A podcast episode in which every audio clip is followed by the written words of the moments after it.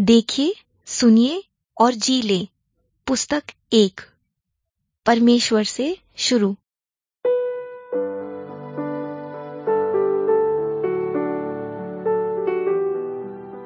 मेरे प्यारे भाइयों और बहनों, आपको नमस्कार। आइए और इस पृथ्वी में शुरू से रहने वाले मनुष्य के बारे में जानिएगा।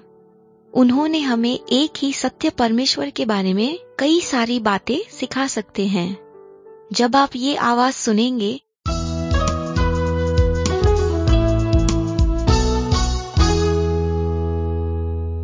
तब लाल पुस्तक का पहला पन्ना पलटाइएगा।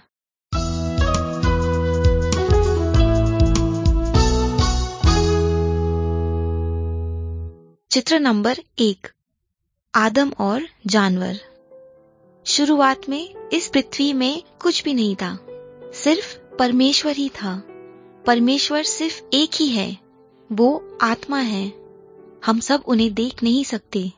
परमेश्वर के पास हर एक शक्ति होती है। वो सब कुछ जानते हैं। उन्हें हर बात पता होती है और वो सभी जगह होते हैं। परमेश्वर ने आकाश और पृथ्वी में जो सभी चीज़ें हैं, बनाई हुई हैं। परमेश्वर ने धरती के मिट्टी से एक मनुष्य को बनाया। वह मनुष्य परमेश्वर को पहचान सके, इसीलिए उसे एक आत्मा दी गई थी।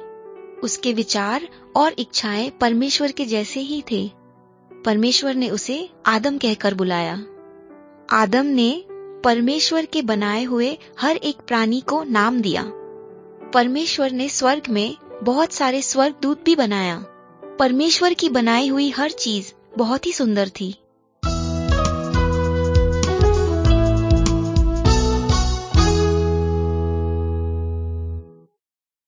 चित्र नंबर दो। आदम के लिए एक पत्नी। परमेश्वर ने आदम को एक सुंदर से बगीचे में रखा और आदम ने उस बगीचे का अच्छी तरीके से देखभाल किया।